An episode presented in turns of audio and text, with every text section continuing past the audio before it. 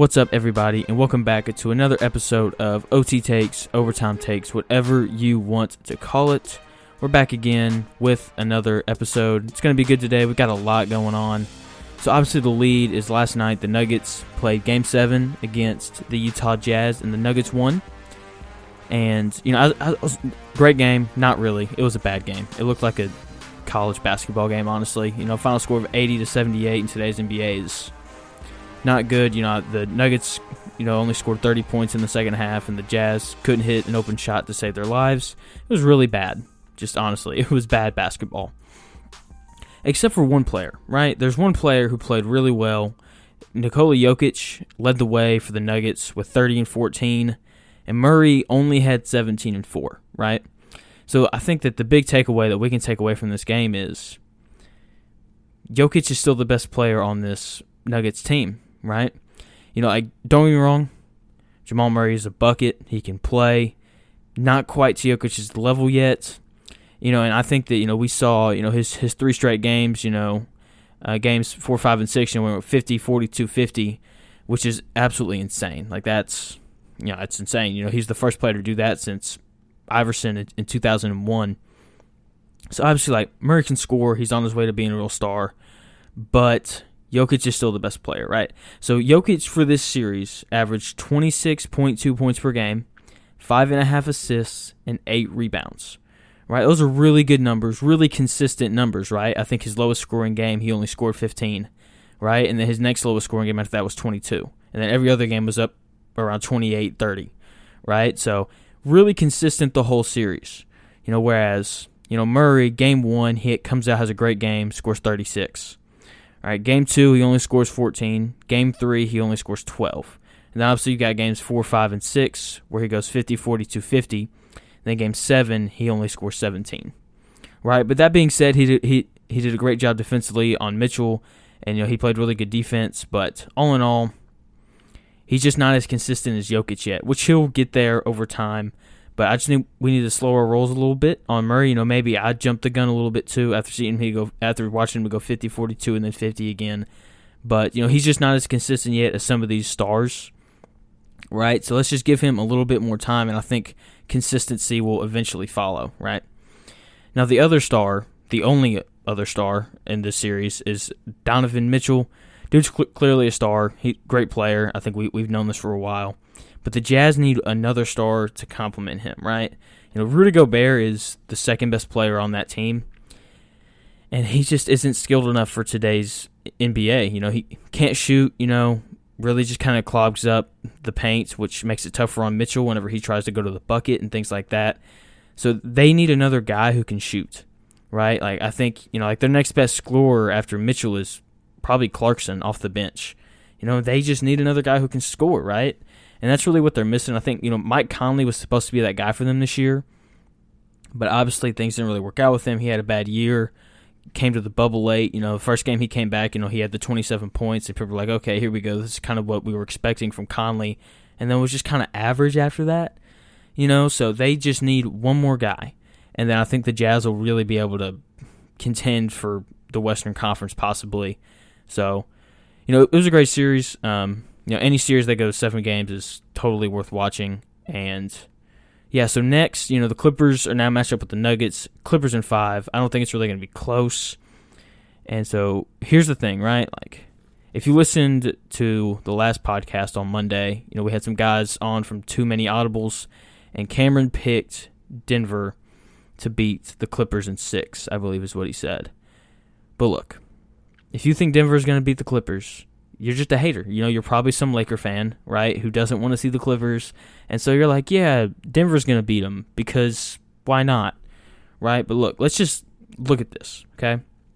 So everybody watches the Clippers play against Dallas, and they're like, oh man, you know Dallas, you know they they really ran up the points, you know, like they scored, you know they they beat them twice, you know they they beat them once without you know Porzingis, you know all this kind of stuff like that, right? Which is all very true, but Denver doesn't have a player anywhere close to Luka, right? Especially at the guard position. You know, like obviously, you know, Denver has Jokic, who's a great player, but doesn't score like Luka does. He just doesn't.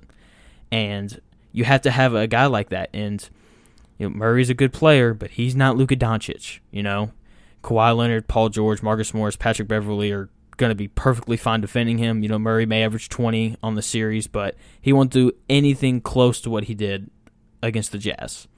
Simple as that. That and Denver doesn't play defense at all, right? And like, well, Jonathan, you know they they held the Jazz, you know, to 78. Go back and watch the game. Utah Jazz role players could not hit open shots, especially in the first half. You know, they missed countless wide open corner threes. You know, if if the Jazz's role players shoot averagely, they probably beat Denver in Game Seven. I mean, so they just don't defend well. If the only thing that could give the Clippers some problems would be Jokic, just because of his size, and that's where the Clippers are kind of lacking. You know, they've got uh, Zubac, who you know starts with them at, at the center position, and then their biggest guy off the bench Montrezl Harrell, you know, who's six seven. He's a big body, but nothing close to what Jokic is. So he's going to be a problem, you know. So he, he I think he's going to have a big series, but all in all, it won't be enough to beat the Clippers. Just excuse me. Yeah, yeah. What am I thinking? it won't be enough to beat the Clippers. You know, I love Jokic. He's just a little bit too passive for me at times, and yeah. So Clippers in five. Uh, Jazz have a bright future if they can go find another star. Nuggets need to learn how to play defense. That's the wrap up of that. So the other series, obviously, that's going on. That's a big deal. Is OKC and the Rockets. They're playing Game Seven tonight at eight o'clock. Totally going to be t- tuned in for that. So Game Six, I was wrong. I thought the Rockets would win. I was wrong. So I hate saying that. Golly. But, you know, CP3 did his thing, you know, 28 points, 7 rebounds, and 3 assists. Played great, you know. If you were on Twitter, everybody was just singing his praises as they should. You know, he's done he's done great this year. Um, yeah, but here here's the unsung hero from that game. Gallinari had 25 points and was 4 of 9 from 3. Like he's really the only consistent three-point shooter maybe outside of CP3 that they have. Everybody else is kind of just an average guy. You know, so Gallinari can really shoot it. For them to win Game Seven tonight, like he has to play well. And I think Gallinari's really important for them. You know, he's got to get it going from three just to help spread the floor a little bit. And obviously, you know, Game Six, you know, the big headline sadly wasn't, you know, the OKC played great. It was Westbrook and Harden who should have had the ball there at the end. If you didn't see it, Westbrook has the ball with about 15 seconds left. He's bringing up the floor, ends up turning it over. And, you know, Westbrook's going to Westbrook. Like, that's just kind of what he does, right? Like, he was either going to turn the ball over or do something stupid, or he was going to go coast to coast and, and get a layup to tie it up at 102 102. Right? But all in all, Harden should have had the ball. It's not really a question. Harden's definitely, definitely the better offensive player. He's the better player overall in general, really. So uh, Harden really should have the ball there. You know, this is partially on D'Antoni. Like, it, you know, there's a timeout a few minutes before. He should have been like, look, it's close. Last shot, we're, we're going to Harden. Right? Plus, like, that's what you've been doing all year, all game, right? Like, if you need somebody to create, it's usually Harden. You know, they've had Westbrook kind of playing off ball more this year. So the ball should have been in Harden's hands. So that's partially on Westbrook, partially on Coach D'Antoni. So, but game seven tonight, this is just such a tough game to pick because it really comes down to one thing: it's are the Rockets going to hit their threes? Like if they hit if they hit their shots, they're going to win. If they don't, then they're going to lose. You know, like they're a make or miss team. You know, if they're making, they're going to beat whoever they play. But I, I think they're going to be. Oh man, this is tough. So on my notes, I've got the Rockets winning, but at the same time, I don't want to bet against CP3 and those guys and Billy Donovan. And oh man, this is.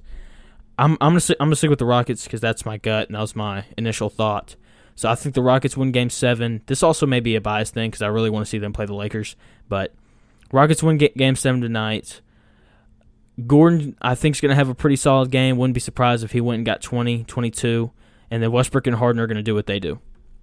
So, yeah, Rockets win tonight. It'll be close, but I, I like the Rockets win. That and just the experience that they have having been here before, playing in a game seven, you know, competing for championships, things like that. The Thunder are just a lot younger it, obviously outside of, outside of like CP3 and Gallinari, but outside of that, they're younger. They don't have a lot of playoff experience, so I, I like the, the Rockets to win tonight.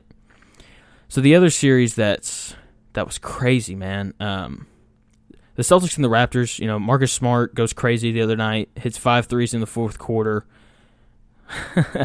which is only something Marcus Smart would do. Like he just kind of got hot at the right time, and they play great defense.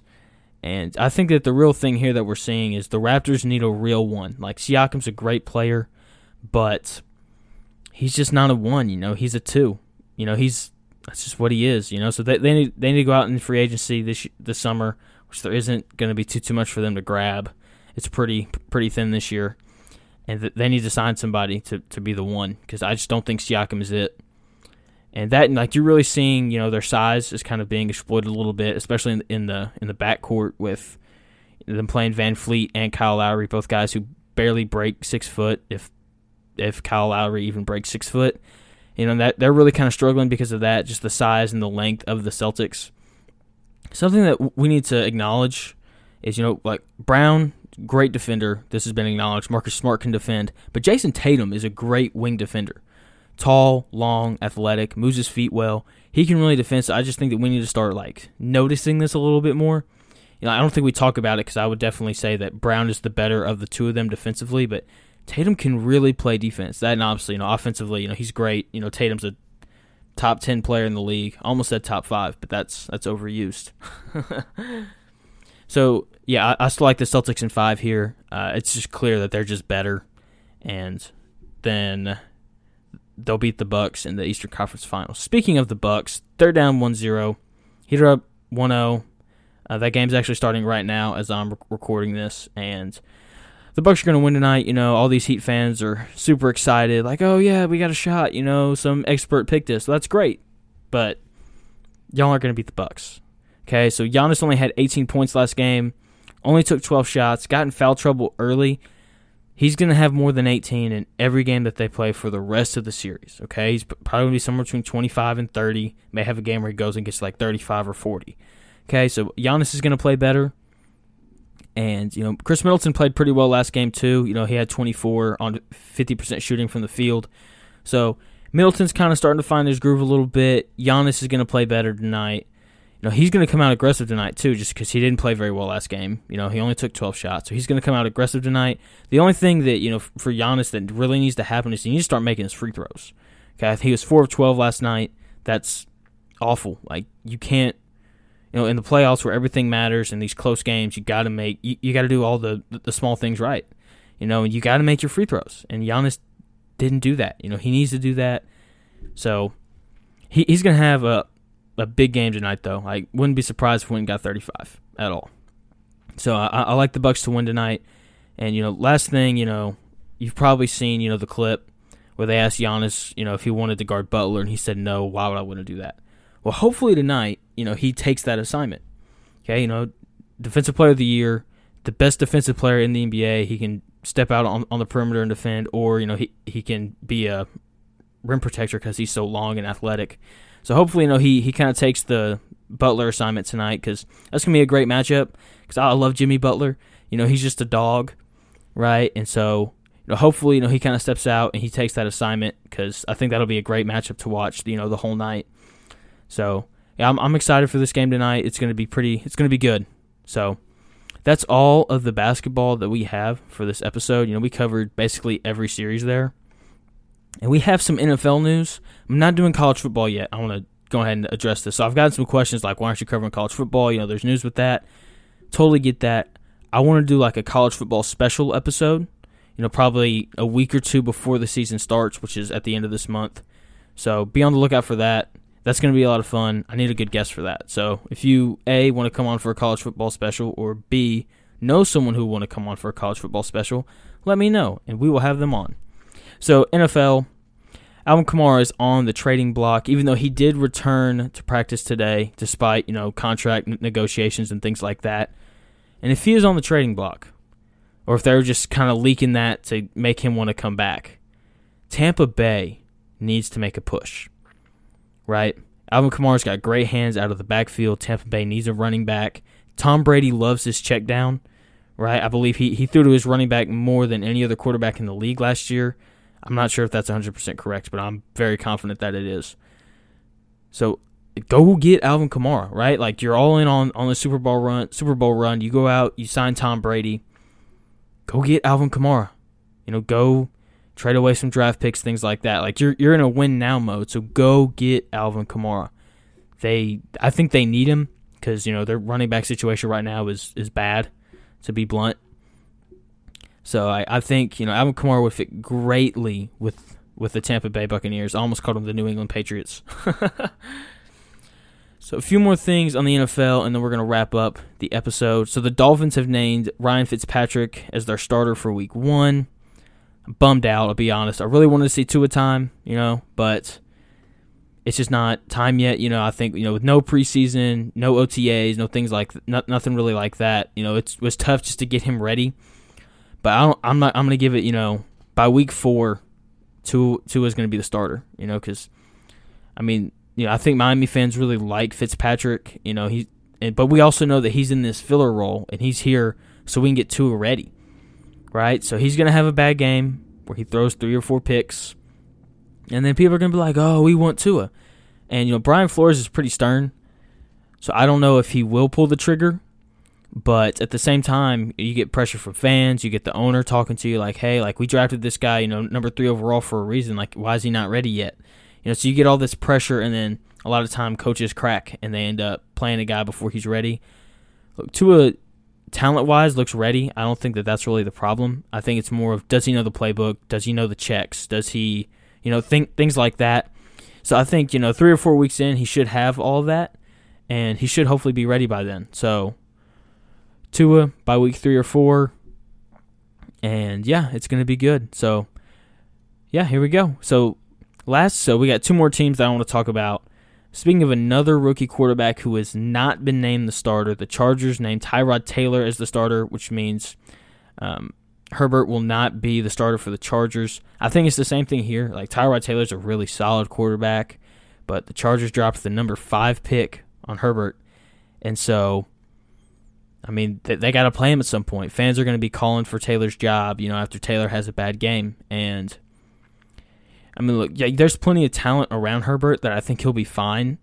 I think you know it's the same thing with with Tua. It's like, does he know the playbook? Does he know the checks? Does he know all this? Right? Because you know, no OTAs and things like that. They're just behind.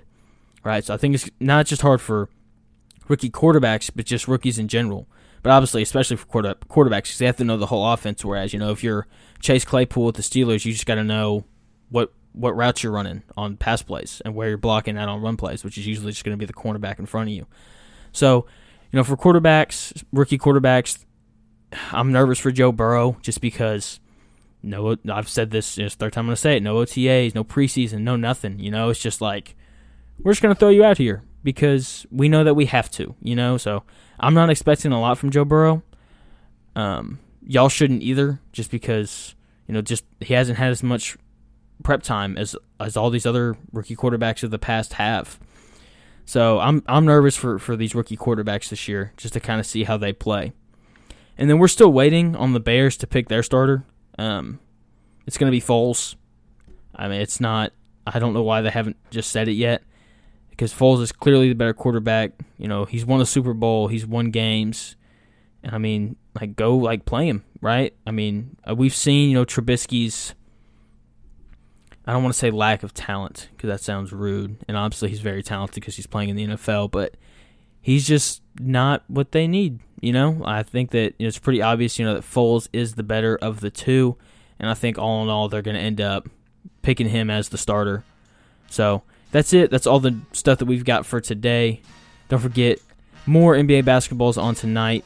Please watch it. It's going to be good. You know, Chris Paul, Game Seven. You know, he's one of the most competitive players in the league. Make sure you watch him tonight. And yeah, so this has been Overtime Takes. Don't forget to follow us on Twitter at OT Takes and on Instagram at Overtime underscore Takes. And you know, leave, leave a review, subscribe, do all that fun stuff. And yeah, this has been Overtime Takes.